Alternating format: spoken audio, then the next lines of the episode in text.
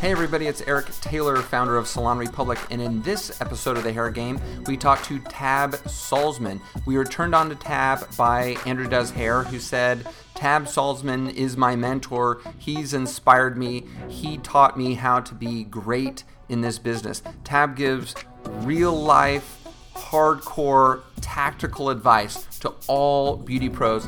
I think this is so valuable. Hope you like it. Thanks so much, Tab, for being here. Thank you. And so let's go ahead and start with the first question, which is tell us about your career. When did you start? And uh, what have you been doing? Uh, let's see. So I've been doing hair for 16 years now. I'm 35. And I got into hair out of uh, a complete, complete fluke. It was uh, Halloween right after uh, graduated high school. I was doing my girlfriend's hair at the time for Halloween, and I had no idea what I was doing. What, So, like- what was she? Well, we decided to go as Gothic kids because Okay. they celebrate Halloween every day, so we figured we should celebrate them. And uh, I have a lot of friends that were Gothic and stuff, and because I was into heavy metal, still am. So I'm like crimping and curling and backcombing, and I had no idea what I was doing. but I did know that it was fun. And from having a music background, I thought, well, I have a lot of friends who were hairdressers and then became rock stars. So I thought it was like a very easy transition to like make your own hours, look how you want. It's a very artistic thing. And I figured I will do the hair thing until my band gets signed. 16 later, 16 years later, uh, I have no regrets. Wow. No regrets at all. Oh, that's awesome. So, All right, so wh- where have you been working? uh, well, I've, I've predominantly worked in Orange County, California, uh, with a brief stint up here in LA. And um, coming to LA was one of my better things and also one of my worst things at the same time, which we could probably talk about a later thing. But Okay. I've always worked in Southern California. And um, I started out with Toni and Guy. I, Woof, woof. well, I know. We have all sorts of people here at Salon Republic. um, but I got hired for uh, at Vidal Sassoon and Toni and Guy on the same day, and uh, you know when you're in in school, getting hired at both those places was kind of I would assume it would be like getting accepted for law at Harvard and Yale. Yep. So you're like, where do I go? Right. And I didn't think you could go. You could have a bad choice. Um, something about Toni and Guy just had it just drew me in more, uh, and so I went that route. Do you remember what that was? it for me it just seemed to be at that particular time that culture was more open Okay. to pushing the limits Yep. And That makes sense. i you know we're talking early 2000s Yep. that really appealed to me because I, I, I like pushing the limits and the boundaries and challenging uh, the status quo uh, not in a rebellious way but really in an intellectual like is this the way things always have to be done because they've always been done that way mm-hmm. and so that's really what i liked Right, right. That's pretty cool. So, what kind of turned us on to you was the interview that we did with Andrew Does Hair. And I asked Andrew uh, who has been the greatest influence or what has been the greatest influence on, on your career. And he said Tab Salsman. And I'm like, I'm, I don't know Tab. And then I want to say it was literally uh, like two weeks later that, uh, I was, that we were both at Barbarella Yep. and and we met each other and, and I didn't put it together at, Yeah. at that moment.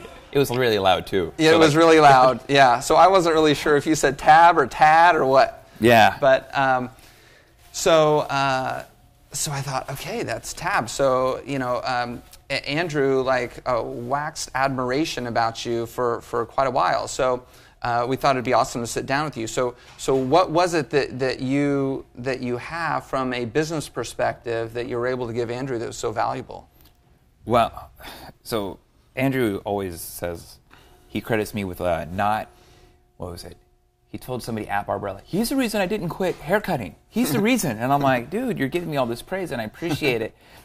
But at the end of the day, I just didn't want to. I saw a, fr- a guy, a friend who I've, I mean, I taught him how to blow dry when he was in beauty school. You know, I've known him forever, and I was just a little bit further ahead in the game than he was in, in the industry. So I had a little bit more insight when he came out of beauty school, and I'd seen him have all this talent, and he was thinking about quitting hair and just doing guitar making or something else. And I was like, why? Why? And, and the, the struggle he had is that he thought his salon owner had told him, you have to do color, You have to do women's hair. right. And I said, well, I think that's I don't I, I don't know really to custom this. You can say bullshit. It was bullshit. and I told him, I go, and when I was in school, they said you, color was where you made all your money. And I said, I'd rather be happy and make ends meet than rich and miserable. Mm-hmm. Um, I never fell in love with doing color. I love seeing beautiful color. I love the people who love doing color.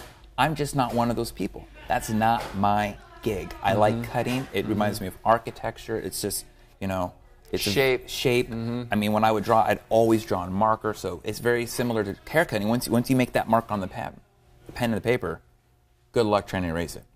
Now we have extensions, you know, so I could have, that, could- that could have come in handy Right. a few times.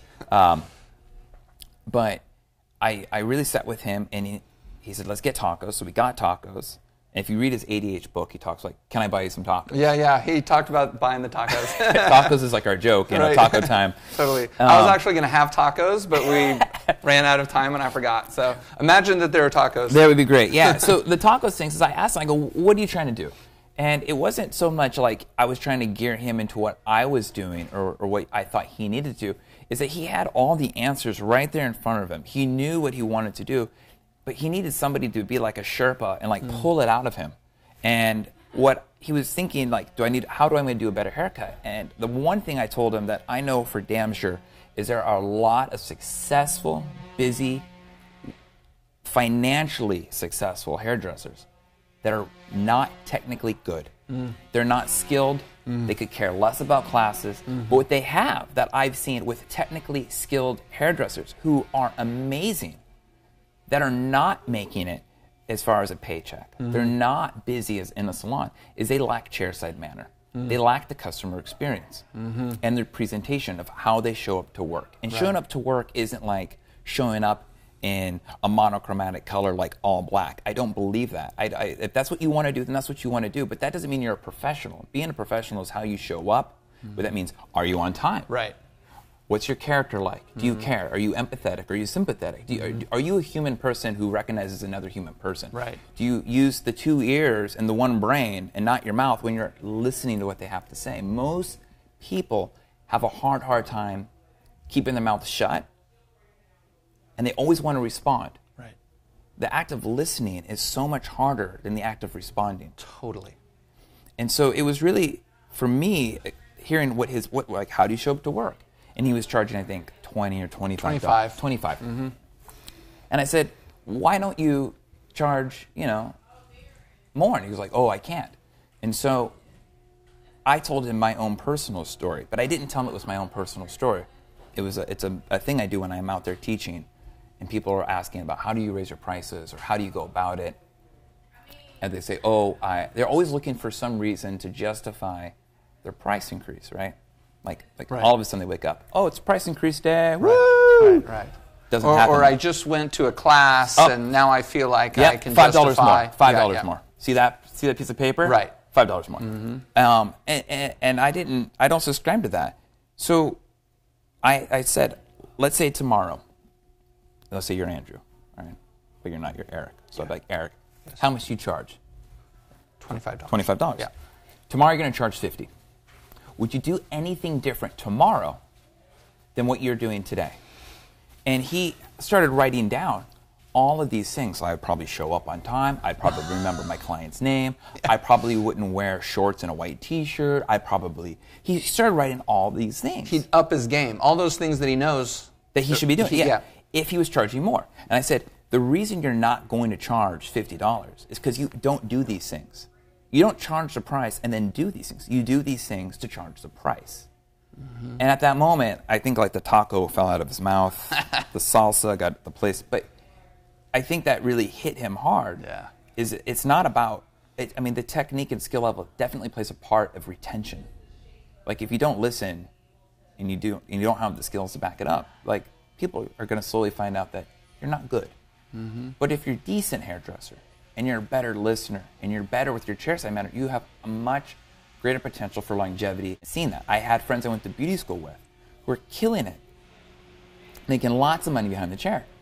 And they were not technically skilled. I mean, I always joked around, I was overtrained in more areas than all of my peers, but I was also undertrained in other areas. Mm. what happened for me is when I left Toni and Guy, uh, and I went up to LA, I went from charging sixty dollars, literally overnight, to charging one twenty at Wow. the Beverly Hills salon. Wow. So when I told him, "Would you do anything differently?" I lived that moment. Yeah, sure. So what did I do right? What did I do wrong? All those things. I lived literally overnight charging 120. Now I had a great background, cutting education, but what I learned through like what is the phrase, baptism through fire. Yep. I learned what it takes to quantify that extra sixty dollars. Mm-hmm. And it wasn't the, it wasn't the haircut. Yeah. It was everything else. And not that I was like great at all of it or was bad at all of it. There was stuff that came more natural. There was stuff that did not come natural Yep. you know, like waking up early to get there on time. That Right. that's not a natural thing. I like to, you know, I wanted to stay up late. I was living in LA. I was Right. like 22. You were staying out late, yeah, and all those things that, that, That we like do. to do, yeah. Yeah. So let's talk about those details. So showing up on time, huge, Yeah. right? That so few people do sometimes. guilty of it I, I, all the time. I Yeah. mean, uh, now I have a, a three month old baby, you know, so that that that stops me. But I, it, you know, I think that's something I personally struggle with even to this day. Yeah. Do I show up on time? I try to do my best every single day.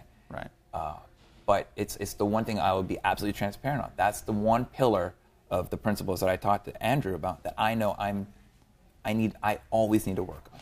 So showing up on time. Yeah. wh- wh- what else? Like being there, Being- receptive to being- your client, Being present. being present mentally, Mentally. emotionally. Everything. Whatever happened leaves when you enter that salon. Right. You know, one thing that I hear, I'm going to interject quickly. Please. You know, for 17 years that, that I've been in this industry, one of the things that I've really enjoyed doing is Yeah. talking to clients out there. And over 17 years, I've probably spoken to a thousand uh, just people who are clients. They get Mm-hmm. their hair done. And so I ask them, where do you go? You know, uh, what salon do you go to? Who do you see? How Yeah. much do you pay? How often do you go? What do you like about it? What do you not like about it? You know, how often do you switch hairstylists? And something that I hear all the time is, you know, I, I left this hairdresser. She did a good job, but she was always so negative.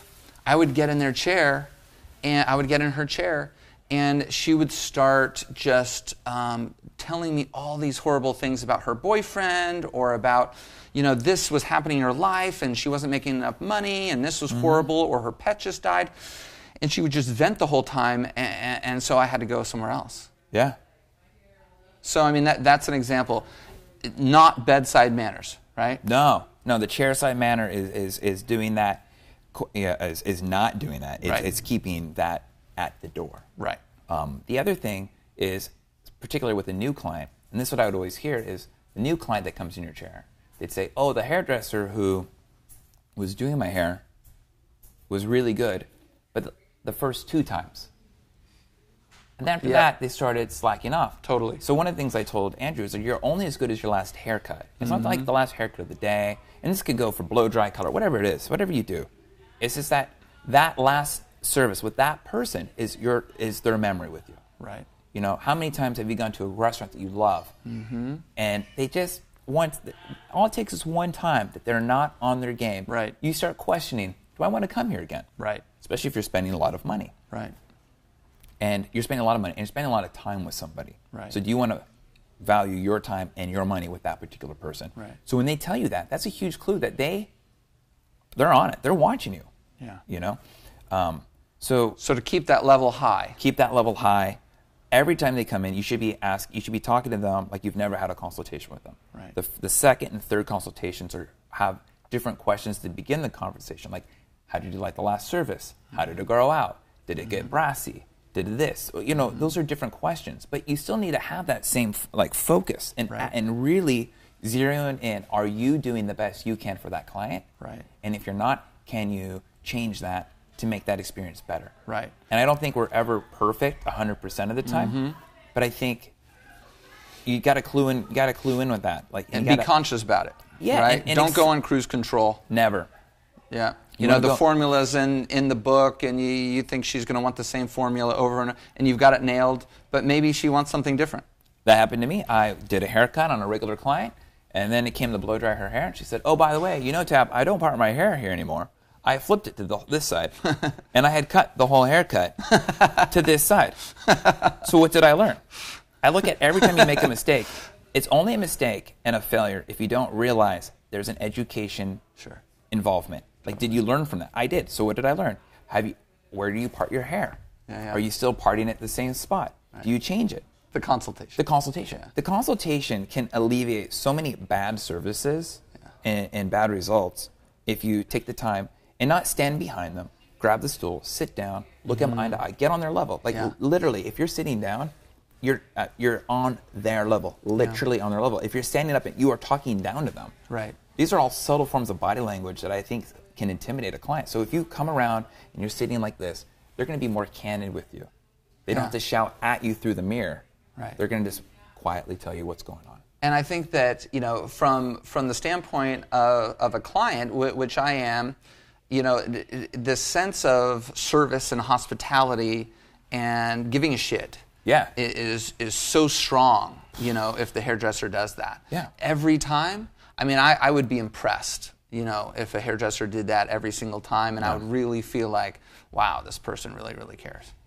That I mean, that, that's the one thing I feel it doesn't take any money to ask questions and care about the people. It doesn't take any fame from Instagram and social media to do those things. This is something that you can implement like in the next hour if you're in the salon watching this. You could do this with your longtime client that you've had, you know, Mary Sue for 12 years. You can go, "Hey, Mary Sue."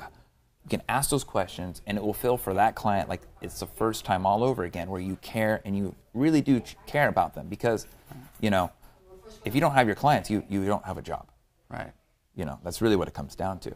Right. So uh, I think that is a huge practice. Right. I think the other thing is being where, being not only on time for the salon to show up, but being on time for all your clients. Of course. And so I was going to get into the time issue, right? I mean, it, if you're going to be conscious about with every one of your clients, even the ones who have been there for, but you've been with you Yeah. for 10 years, right? Yeah. You've got to account for that time. Yeah. You're going to spend five or 10 minutes. But I, th- I think it's so valuable that it's, it's, it's Yeah. very good information. and not to try and rush the rest of your clients. If, if Right. you're running five or ten minutes behind, and your client after you, who's been with you a while, they know that you're not going to rush them. So I rather run late all day Mm-hmm. Yeah. and do great quality work and do the best customer service I can, Yeah. versus missing those two just to run on time. yeah. You know. Absolutely. Um, any other like tactical things that, that would fall into this category? Uh, bedside manners, experience, um, you know, like offering some refreshments or, or things like that. Any- Yeah, I mean- any of that. Anything about maybe the, um, you know, the, the end of the service? Well, the end of the service, to me, you know, I think every um, there's so many different salon setups these days. So you have commission-based salons where usually they have a front desk that checks them out. Some of the booth renters they check out their own clients. Uh, if you're in a salon suite, you're doing all of it yourself. So one of the things that I do notice in booth rent salons where the front desk can check out your client is that hairdressers are afraid of money. Like they're afraid of talking about it. They like making it. Right. They don't ever want to interact with it with their client. They're like Right. so weird about that. Uncomfortable. I don't understand that. Yeah. Because you just did the work and you're proud about the work and they enjoyed it and they want to pay you for your work. They expect to. They expect to. like nobody said like They have the money in their the money. pocket, Yes, right? exactly. Waiting. Exactly. So to me, that is the one thing is that they they're expecting to pay. Yes. And gladly take their money. Yes. The other thing that I found is in our salon where we're at, we have we have robes to change the clients into, and if they have a shirt hung up in the back because they did like a bleach service or whatever, and they don't want to get it worn out for uh, the color, you know, before they change, I'll take the the cape off, but they have the robe on. Before you go and change, I just want to show you the few products I use on you. Not to take them today, but if I'm not here, I'm gone traveling. You know where they live in the salon door. You can just go up and buy them. So it's these two products.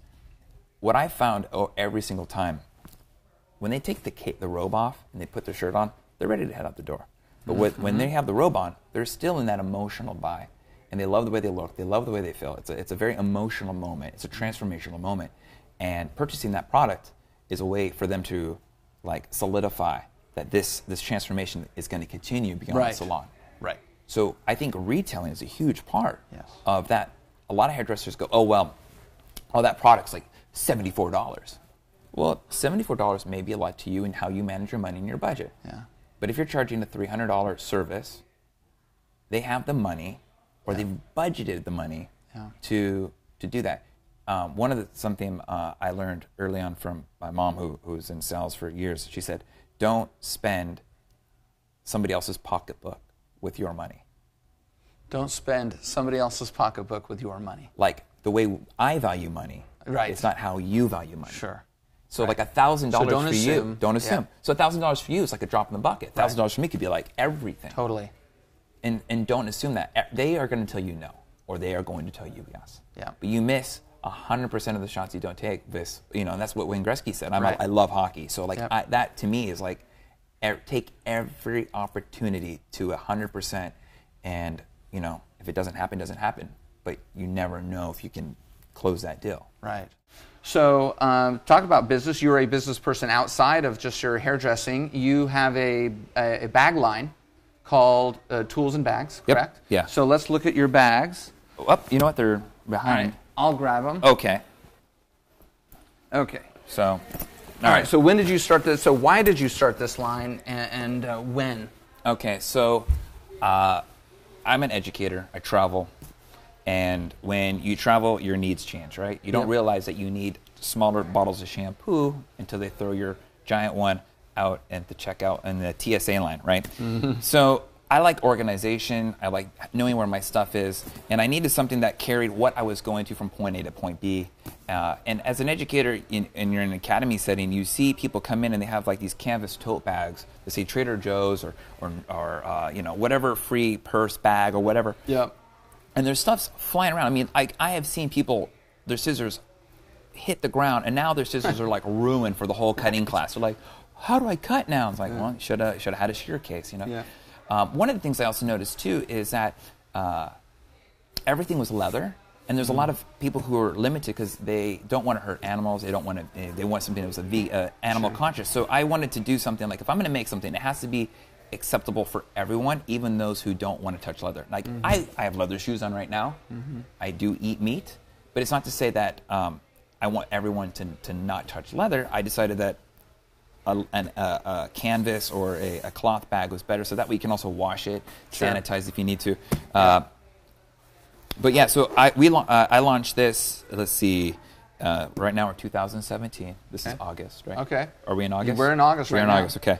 Uh, 2016 Black Friday we launched this. Okay. And uh, so you know, I, I, I started this, and uh, it's it, it's the resonate it's resonating with people.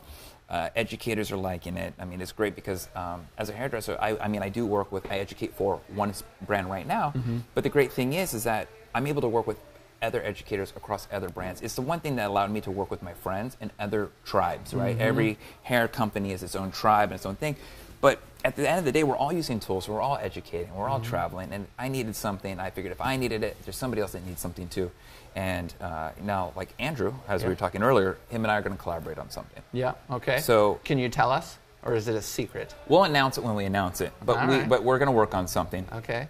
And um, we've been dying to figure out a way to, for ADH and tools and bags to collaborate, and we think we found the perfect solution. Cool. And if it's successful, there'll be more of that, along with other collaborations. Yeah. Um, but you know, we're really trying That's to. awesome. I, I want to you know kind of challenge the idea of like you know how does a, a company work? How does it run? How are profits made? Mm-hmm. How are profits distributed to other people? Um, I, I want to really uh, do something for hairdressers to make their lives easier or make it you know feel cooler or whatever whatever it is that you're, you're looking at. But I just think that you know someone needs to shake it up a bit. I love it. So, where does somebody find one of these? Toolsandbags.com. Tools and bags spelled out.com. Yep. So TAB, tab, the acronym for tools and bags, tab. Yeah. Huh? Eh? Huh? Everybody got that. Well, everybody would ask me, "What's your name mean?" They thought my name was shorter for something, so I jokingly gave myself a meaning for my name. I really appreciate you coming. Is there anything else that you want to add? Thank you for having me, and I hope this is not the last time. Oh, I hope not. I appreciate you listening to this episode of The Hair Game more than you can believe. Please share it and give us a review so we know how we're doing. Check out our video content on salonrepublic.com and our Instagram at salonrepublic. Love you guys.